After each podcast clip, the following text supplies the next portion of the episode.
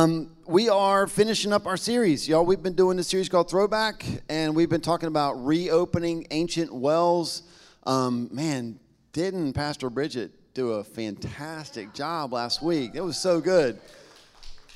I love when she was talking about how you know whenever like there's not when the, the water's not flowing. If I hope I get this right, it's not flowing in your life. It's because the enemy has kicked her in your wells, right? We talked about going way back at the beginning in Genesis that there were ancient wells that Abraham had dug, and then Isaac reopened the ancient wells that his father had dug because they had been filled up with dirt, because the enemy had been kicking dirt in those wells and, and filling back up, because water was life. And so the enemy wanted to stop those wells up and, and stop the people from living and having freedom and being able to grow and flourish. And so Isaac reopened those wells. And we've been looking at Acts chapter 2, specifically verse 42 and talking about four wells that the early church had opened, and we want to reopen those. I feel like in our culture today, we need to get back to some basic things, right? That foundation that we were singing about in worship, I'll build my life on that foundation. We need to get back to some foundational truths. And so here's what we've what we've talked about. Week one, uh, we just asked a very simple question: What are we devoted to? Right? And Again, I thought about this yesterday because you know I'm watching some football games, and football fans are crazy, right? Like they they do weird stuff, like show parts of their body that should never be seen in public, right? And they're always painted with weird colors. They're devoted to their teams, right? And so the word devoted means to be earnest towards, to persevere, to be constantly diligent. So we asked the question in week one: What are we constantly diligent towards, right? Because Acts chapter 2, verse 42 says that the early church devoted themselves to, and then whatever comes after that too, are the four things we've been talking about. So one of the things that they were devoted to continually was God's word. You know, are we continually devoted to God's word? And we talked about koinonia. Remember that? That was that real weird word that we, we said like a million times and never explained how to spell it. Yes? Um, but we, thank you for Google, which corrects us when we're wrong um, we talked about fellowship and that that fellowship was so much more than just coming together and having a meal or just coming together and having like a potluck dinner at church or going to the movies together. Koinonia is a shared life. It is like roots down deep in the soul of God, but also roots that are deep and entwined with other roots that are deep in the soul of God. That we can't have fellowship just because we choose to get along with people. This is something, it's a spiritual gift that's given to us by the Father. So when you're in Christ, you are in koinonia. That's what he's called us to. They were they were devoted to fellowship. And then last week, like I said, Pastor Bridget just killed it. She talked about being continually devoted to the secret and corporate place of prayer. It was amazing, um, just how God worked through that that message. And I hope kind of spark something in you like I need to get back to that, right? I need to get back to a place of prayer, being devoted to prayer. And so this morning we're going to wrap up the last one is they were devoted to the breaking of bread. I'm going to ask you to stand, and we're going to read Acts chapter 2, verses 42 through 47, and then we'll um, read a bunch of more verses, but I'll let you sit for those. So, Acts chapter 2, verse 42 through 47, we've been reading this every week, and here's what it says. They devoted themselves, there's that word, they were continually giving themselves to the apostles' teaching, that's the word, and to fellowship, that's koinonia to the breaking of bread. We'll talk about that today, and to prayer. And that's what they devoted themselves to, it's what they did. And everything we read after that is the result of it. Does that make sense? So, verse 42 is what they did, and verse 43 through 47 is what happened because of what they did. Everyone was filled with awe at the many wonders and signs performed by the apostles. I promise I won't preach this while you're standing, but just let me ask you this question. Have you ever been in a service where God was obviously moving for everybody but you? I mean, I have. I've led services where everybody was being touched but me, right? I read this and go, everyone. Don't miss that word. I'm not satisfied with some people being filled with awe. I'm, I want everyone. Tell the person next to you, that's probably about you. Everyone was filled with awe at the many wonders and signs performed by the apostles. All the believers were together and had everything in common. They sold property and possessions to give to anyone who had need. Every day, they continued to meet together in the temple courts. They broke bread in their homes and ate together with glad and sincere hearts, praising God and enjoying the favor of all the people. And the Lord added to their number daily those who were being saved. So, God, we just invite you in this, in this time just to speak clearly, Lord, through me and through your word, because we want to be devoted to what we just read. And I, I so crave to see this happen in our day, in our time, in our city, in our church, in our families. God, I want to see people filled with awe at what you're doing. I want to see, God, generosity flow like we just read. I want to see the church and the kingdom grow daily. So, God, help us now as we devote ourselves to these things. In Jesus' name, amen. Amen. All right, you can be seated. If you're a note taker, grab some a pen or get it, open up your notes app. We've been reading tons of scripture. Are y'all good with that? Um, got more today. So when when I was reading this in preparation for um, devoted to the breaking of bread, you know, the first thing I thought of was I'm gonna let you answer this for me. The first thing I thought of was the word that starts with C and ends with communion. It's called right communion. Good job, y'all. Like the three of you that were like, what? I, I thought, so this will be an easy message. We'll just talk about communion. And we just took, we just received communion, right? We do it on the first Sunday of every month. Um, there's no there's no Bible verse that says you should do it the first Sunday of every month. It's just the rhythm that we have at the church. And so it's like, we'll just talk about communion. It'll be easy. We'll have already done it. You know, people are like, I get it, like the bread, the juice. But then I read that they were devoted to the breaking of bread. And I started thinking, uh, God asked me this one simple question that just changed everything about this message. And here's the question that went through my head.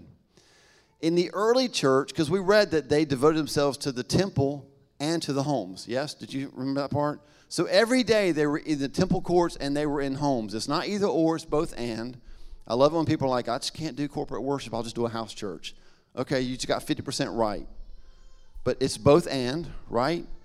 So when they gathered in homes every night around the table and they devoted themselves to the breaking of bread, when the bread was broken, I had this thought I wonder what they thought about when the bread got broken. I wonder how that changed the conversation. I wonder what things that they talked about whenever the bread, because I know, you know, we have small talk, you know, like, Boy, my sandals, they're just not the best sandals. Where do you buy your sandals? I should go get some sandals from there, right? But like, they were devoted to the breaking of bread. And we know that that didn't just happen in a church service, it happened in homes. And so, something about the breaking of the bread changed something. It changed the conversation. It had to. So, I, I just got curious. And I just started looking at all these passages in the scripture where there was breaking of bread where Jesus broke bread. And I started thinking, like, that's probably what they talked about around the table. Like when, when they would pick it up and break the bread, somebody would go, Oh, remember that time when? And so we're going to look at some of those times. We're going to start in John chapter 6. Um, we could read the whole chapter of John chapter 6, but I won't, I won't make you do that with me. You can read it on your own time. I'll just, I'm going to pick out a few spots that I want you to see.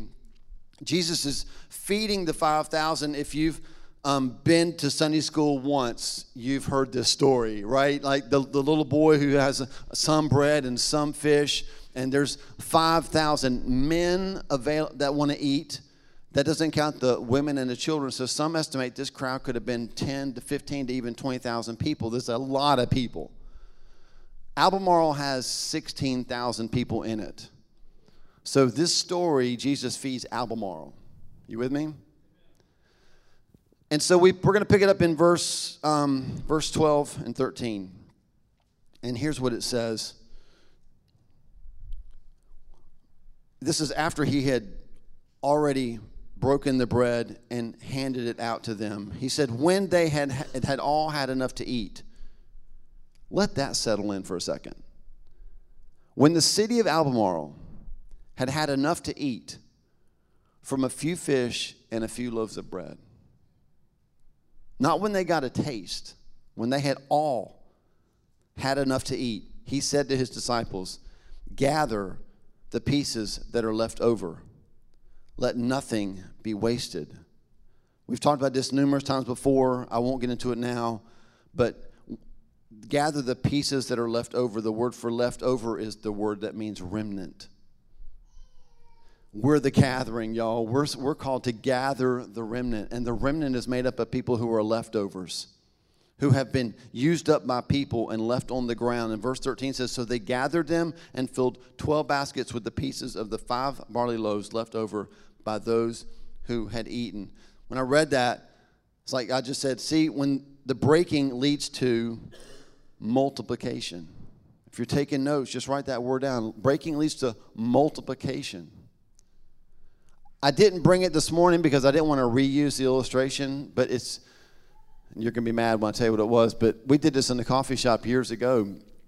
I love to take a five pound Hershey candy bar. Who loves chocolate? Yeah, and like hold it up and talk about how great this bar is and who would love to have this bar. And then, like, sometimes we go through life and, and life breaks us, and I just take that candy bar and just throw it on the ground and just, and all the chocolate lovers go, And then I pick up a broken piece and I'll just ask who, who, want, who wants some chocolate? And all the chocolate lovers are like, me, me, me, right? And you just start throwing chocolate in the crowd. Because the way that we are multiplied is by being broken. If the bar stays one big five pound bar, I can make one person really happy and everyone else mad, right? But when it's broken, we can be multiplied. How do you think God gets his word to the world? He breaks us and sends us. Brokenness leads to multiplication. A little bit later um, in verse 23, John chapter 6, we'll pick it up in verse 23. He has sent his disciples on, right? All this, all that takes place in chapter 6 takes place after the bread was broken to feed the 5,000, the city of Albemarle. Verse 23 says, Then some boats from Tiberias landed near the place where the people had eaten the bread after the Lord had given thanks. Once the crowd realized that neither Jesus nor his disciples were there because they'd gone on to the other side of the lake, they got into the boats and went to Capernaum in search of Jesus. And when they found him on the other side of the lake, they asked him, Rabbi, when did you get here? And Jesus answered, Very truly, I tell you that you were looking for me, not because you saw the signs I performed but because you ate the loaves and had your fill. Breaking leads to multiplication, but breaking also leads to investigation. By the way, I got to tell you, every word's going to end with Asian. It's, it's not a gift. I think it might be a curse, but it just comes to me naturally. I, I don't, I'm not trying to impress you with my prowess of ending all words with Asian today, but they just started coming to me, and it's like, wow, that there's another one, and there's another one, and there's I didn't even mention Acts chapter two, the verse that we read, breaking leads to participation, right? We're in this together. We're all in this together. That's all I know, so we'll stop there. Um, so, talking about they, they were devoted to the breaking of bread, right? Breaking involves participation. They were devoted, they were participating together, it leads to multiplication. And here we see from the crowd, it leads to investigation. The crowd, get this, was looking for more. Now, Jesus is smart, and so he says, like, you didn't come looking for me, you're just looking for more bread. But, y'all, I would like for culture to see something in me that makes them want to investigate Jesus. They might not even know they're investigating Jesus. They might just, I, I know that when I was around that guy, like he prayed for me and something happened in my life. I'm going to bring a friend. We're going to find that guy and see if that'll happen again. That's what was happening here. The crowd's just looking for some more bread. It leads to investigation. And so here's the next verse, verse 27 through 33. Breaking is going to lead to clarification, another Asian word right? And this is what Jesus says Do not work for food that spoils, but for food that endures to eternal life, which the Son of Man will give you. For on him God the Father has placed his seal of approval. So you can tell he's he's saying like that was one kind of bread, but you're you really need another kind of bread. He's clarifying, and they said, then then Lord, what must we do to do the works God requires? Jesus answered, The work of God is this to believe in the one he has sent. So they asked him, What sign will you give that we may see it and believe you? What will you do? Our ancestors ate the manna in the wilderness, as it is written, He gave them bread from heaven to eat. These people were really hungry, right? You see, they keep going back to bread. I mean, give us, just give us some bread. What sign will it be? And please let it be warm bread with garlic butter. Jesus said to them, Very truly I tell you, it is not Moses who has given you the bread from heaven, but it is my Father who gives you the true bread from heaven. For the bread of God is the bread that comes down from heaven and gives life to the world. So they're investigating because they want more bread, and Jesus is clarifying. Breaking leads to clarification. Um, have you noticed when you're broken? Life, I know that doesn't make sense. Like you can't put all the pieces together because you're broken. But have you ever noticed the clarity that comes in those seasons? I have. I mean, I, I can remember, like, are y'all okay if I say church people are weird? I mean, we all are. I am too, right? We, we squabble over, squabble's a fun word.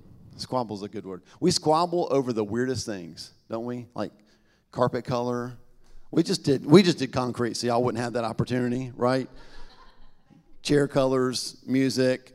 We, we, we just, we find the weirdest things to get opinions about and drive our stake in the ground. I, I've noticed in my life when we've gone through breaking times, how all of that suddenly doesn't make any sense. It's like, y'all, that's not even important. The breaking leads to clarification. Oh, I was settling for that, but the bread I really need is this bread that came down from heaven, right? Do, do you see what I'm saying? Some of you have, I sense some hesitation. Oh, now my heart is experiencing palpitation.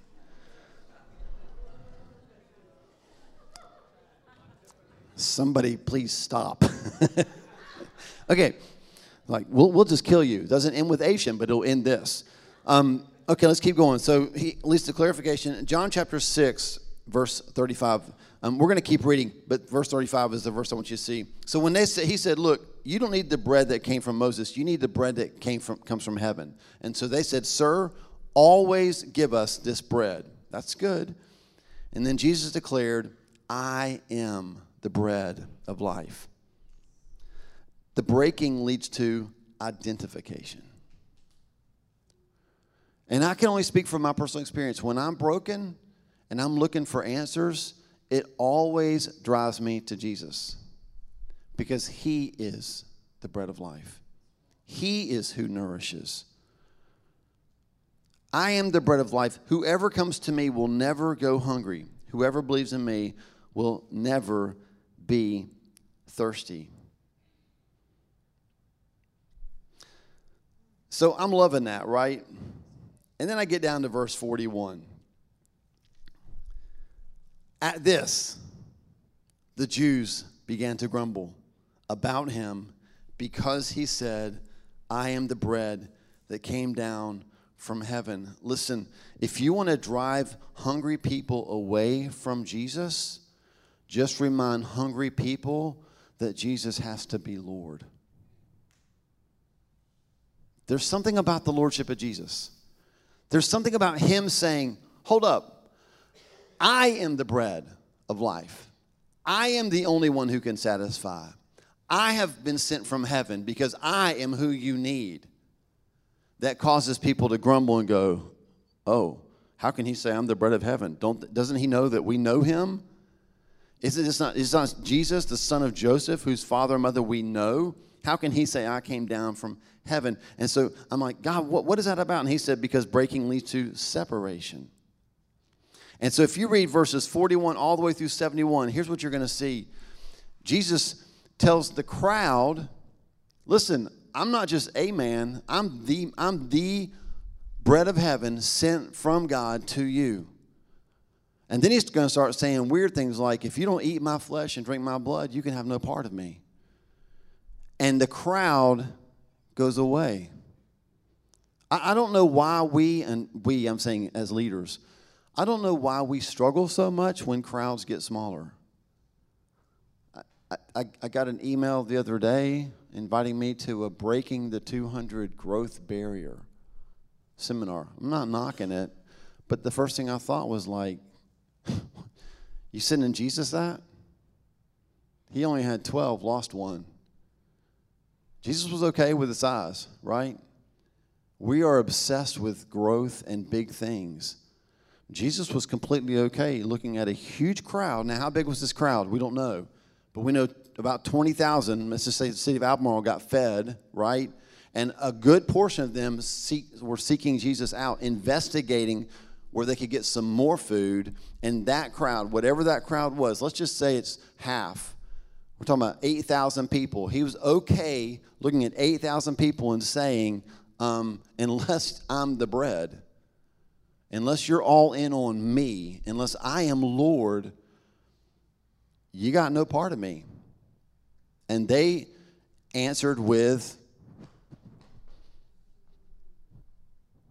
And he apparently was okay. Because then he turns to his disciples and says, Y'all want to go too? I, I'm, I'm not advocating that we kill people, like make just intentionally do hard things that make us jerks. But when we proclaim the lordship of Jesus, it's going to cause people to struggle. It should cause us to struggle. Not because he's a bad Lord, but because sometimes we're just bad followers. Breaking leads to separation. There will be people who will simply say, and I'm just being honest with you, I can't fully fathom this.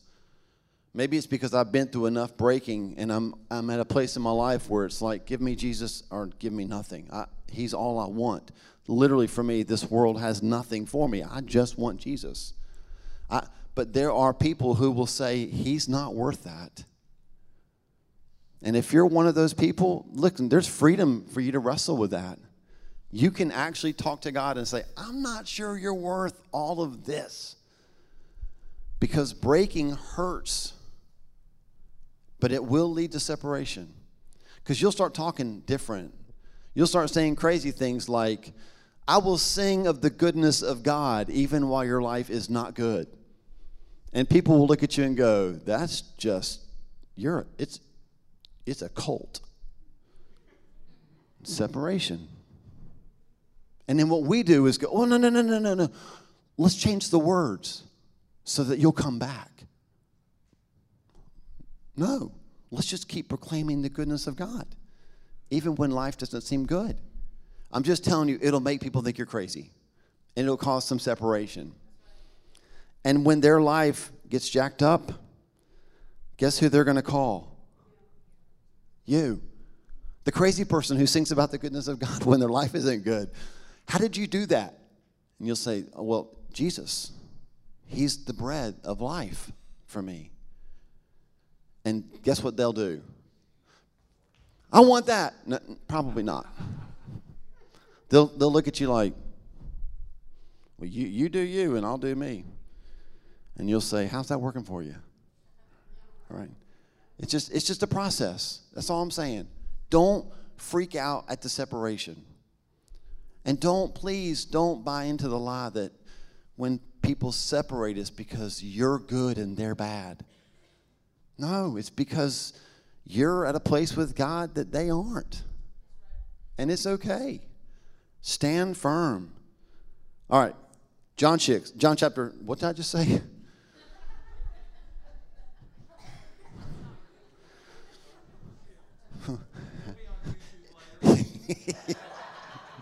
yes, it will.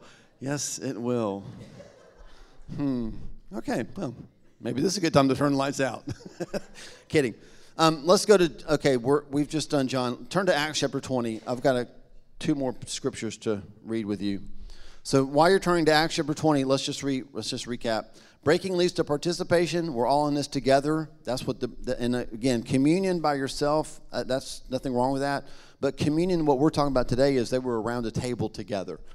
This is something they, they did together. They were at least a participation, at least a multiplication, at least to investigation, at least a clarification about who Jesus is, and at least identification, and then at least a separation. Acts chapter 20, verses 7 through 12. On the first day of the week, we came together to break bread. There it is again. Paul spoke to the people, and because he, I love that it's Paul, right? You're gonna be, you're gonna so love the story. Because he intended to leave the next day, he kept on talking until midnight. Now that sounds like a really long sermon, and it probably was. But raise your hand if you've ever been in love. Hopefully, married couples are raising their hand right now. If not, separate counseling class for you later. Have you ever been so in love that you just didn't want to say goodbye? You didn't even talk about something specific, you just didn't want to leave. That's where Paul was, right? The, the, the, problem was he had the mic. So he just kept talking and kept talking. There were many lamps in the upstairs room where we were meeting. And seated in a window was a young man named Eutychus, who was sinking into a deep sleep as Paul talked on and on. This verse is being lived out in front of us even as I preach today. And when he was sound asleep, he fell to the ground from the third story and was picked up dead. The last time we had encounter here, Pastor Terry Furr preached on this passage and she talked about being aware of the periphery that if you're sitting on the edges, that's where you fall from. So don't settle for the edges. Move to the middle where God's moving. So that's a powerful word. Paul, verse 10, went down, threw himself on the young man, and put his arms around him. Don't be alarmed, he said. He's alive. Sounds like a desperate preacher, right? Don't sue me. We're going to fix this. And then he went upstairs again and what? Broke bread and ate. After talking until daylight, he left, which that, that's so funny to me. Like, Paul preached a man dead, brought him back to life, and not to be persuaded, dissuaded, he continued with his message until it was over, right? Like, I, I know you just died, but sit, sit tight, I got five more points. verse 12, this is the verse I want you to see because I want you to see that breaking leads to transformation. The people took the young man home alive and were greatly comforted. I believe, I'm simple enough to believe that every word in the Bible is there because it matters. So they, they, Luke, who wrote this, makes sure that we know that the man was falling asleep and that he fell to the ground dead. He was picked up dead, right? And then Paul said he's alive and they went back upstairs. And then it says that people took the young man home alive and were greatly comforted. Here's what I want you to understand the breaking leads to transformation. I, I've seen too much over my life. People walk into a room and they're hurting and they're broken and they have a moment at the altar with God and they get touched. And so they're dead, they come back to life, and then they go home dead. And they never change. The breaking leads to transformation. This young man was dead. He was raised back, and then he went home. There's a reason they said the people took the young, young man home alive. They took him home alive. He was dead. He came back to life, and he went home alive. Listen, don't waste the breaking. If you've been broken by life or by something you did or if you feel like you're being broken by God, that's a high price to pay to not learn a lesson, to not be changed. Like, God, as you're breaking me, please let it transform my life. And then the last, the last verse that we'll read is Luke chapter 24, verses 38, 28 to 35. Just quick context, and then we're going to wrap this up. Jesus has been crucified, Jesus has risen from the dead, and these two men are on the road to Emmaus and they're having a conversation about Jesus being crucified. Are you with me?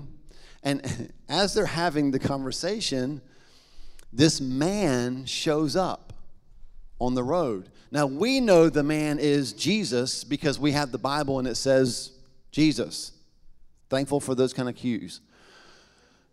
But we also know because they didn't know it was Jesus.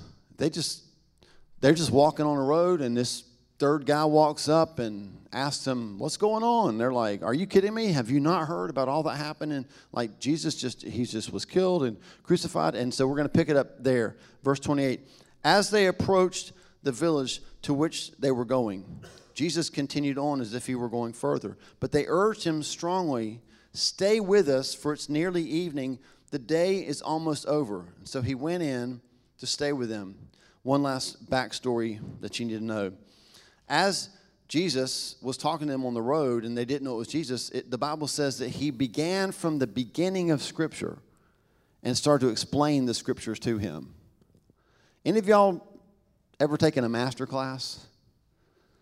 I mean, like where we go, dude, you are you're the best chef I've ever known. I'd like to take a class with you, so you can teach me all of your amazing skills. You know, I'm I love to write, so I'm on master class, just like an app. Like I'm taking a master class with Malcolm Gladwell because the dude's phenomenal, right? So I'm just I'm just writing everything down I can write down because he's Malcolm Gladwell. I mean, he's a phenomenal writer. It's a master class. These men had a master class on the scriptures with the master.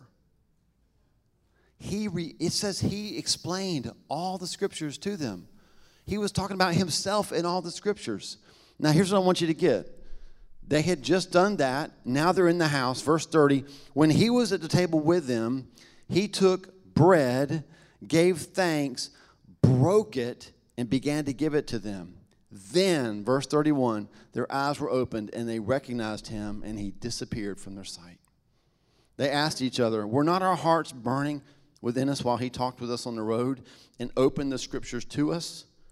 They got up and returned at once to Jerusalem. There they found the eleven and those with them assembled together and saying, It's true, the Lord has risen and has appeared to Simon. And then the two told what had happened on the way and how Jesus was recognized by them when he broke the bread. The breaking leads to revelation.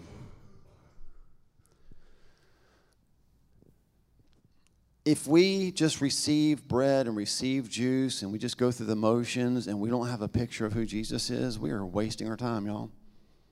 We're just doing some religious ritual. There was, I just need you to get this. These two men heard Jesus teach about the Torah, about the word that they had at that time. He unveiled all of Scripture to them. Jesus, are you with me? Jesus explained himself in their scriptures, and they still didn't know who he was. I, am a word guy, y'all. I love the Bible. The Pharisees were committed to the truth. Well, they were committed to the scriptures that they knew. They weren't necessarily committed to the truth of Jesus. I, I know people that are, we, we could be committed to the word all day long and still not see Jesus. But what allowed them to see who Jesus was? What revealed Jesus to them? It was when he broke the bread.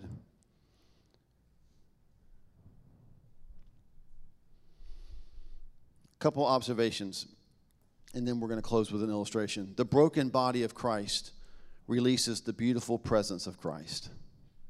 Now, we know that Jesus is the bread, right? He's the bread. Jesus, Jesus is the body. But we know this to be true because not only is it in Scripture, but also Casting Crowns wrote a song about it. But if we are the body, why aren't, I don't know the rest of it. We are the body. And so if the breaking of the body reveals the presence of Jesus, then when we're broken, that's how Jesus is seen by the world. I don't like that. I'd like him to pick some other way. Like, the sign that I'm blessing the church is that you will all win the lottery. That would be awesome, right? Or fried food will not cause you to gain weight. That'd be great. But he chose to reveal himself through the breaking of the body. I thought about in Acts when they saw the man at the temple and he said, silver, Give me silver and gold. And they said, Silver and gold we don't have, but what we do have, you know, we'll, we'll give you. And they, they told him to rise up and be healed. When that man, when the boy brought the fish and he brought the loaves, and the disciples said, like, how in the world could we ever buy enough food to feed this his crowd? And then when the, when the bread was broken, they had more than enough. It's like God was telling me the breaking will always provide what buying cannot. We have to be willing to be broken. Brokenness invites the presence. Um, hey, band, y'all want to come back up? Because it's going to be dark in just a second. I don't want you to trip. That's nice of me, isn't it?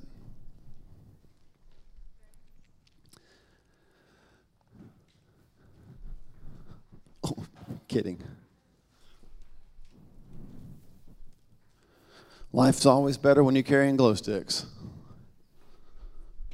Now, there we go.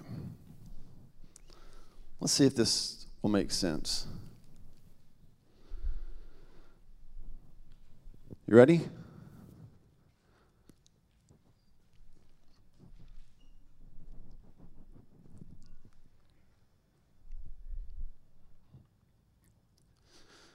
Not working. Oh, guess the lights the lights are on. You have to be, you have to be in the dark. I'm sorry. Let's get those off. Thanks.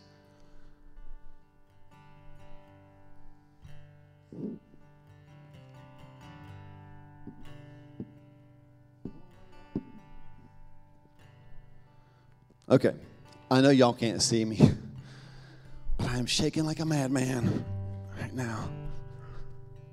Oh. oh, oh, there it goes. Oh, that's right. Because you can shake it as long as you want, but it's got to be broken first before the light comes out. I think, I think sometimes what's happening in church is we're just like being shaken without being broken. And we don't know why it's not working.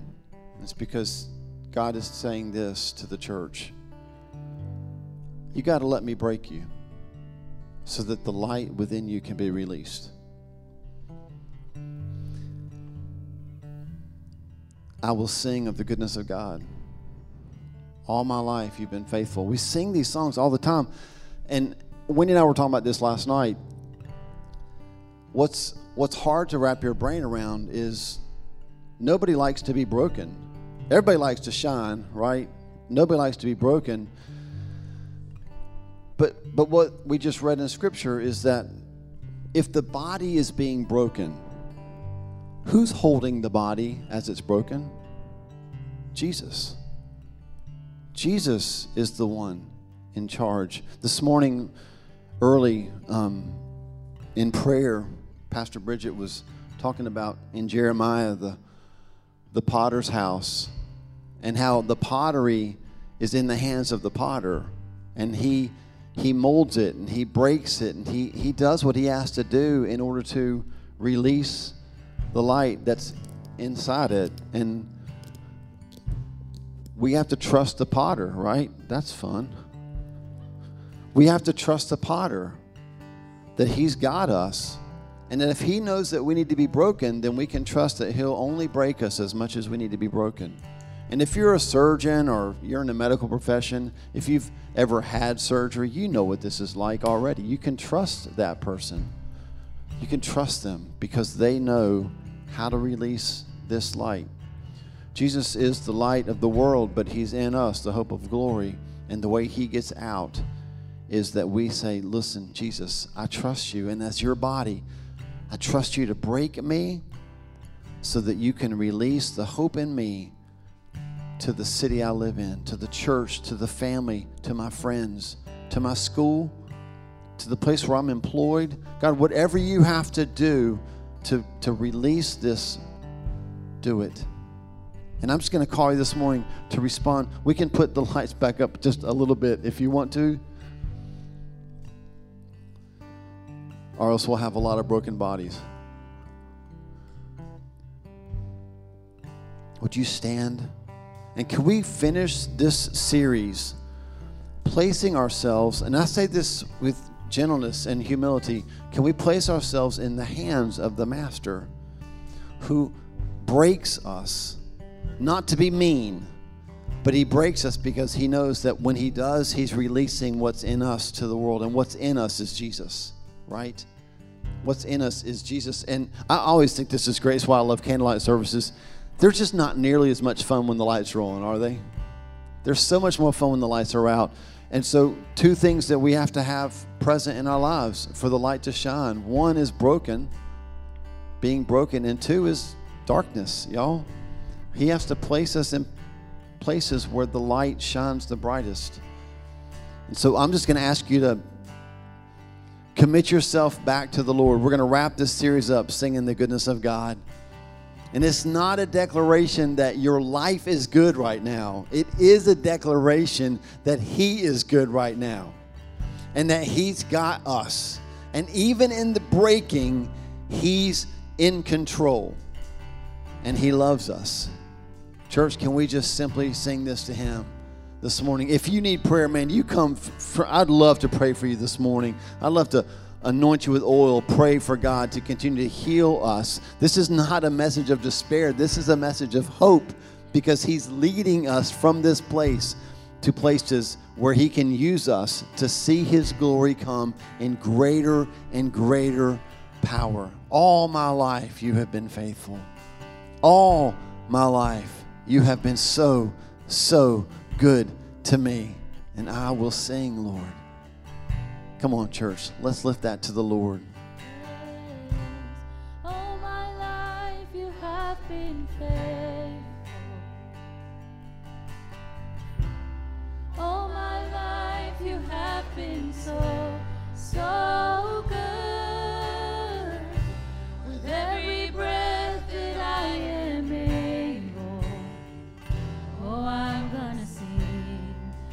The goodness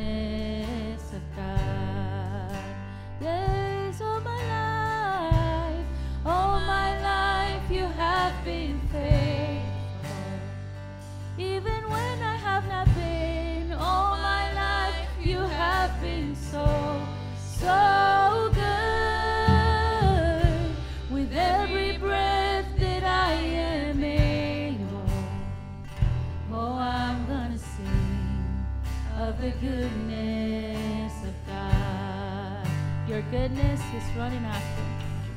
Your goodness is running after, is running after me.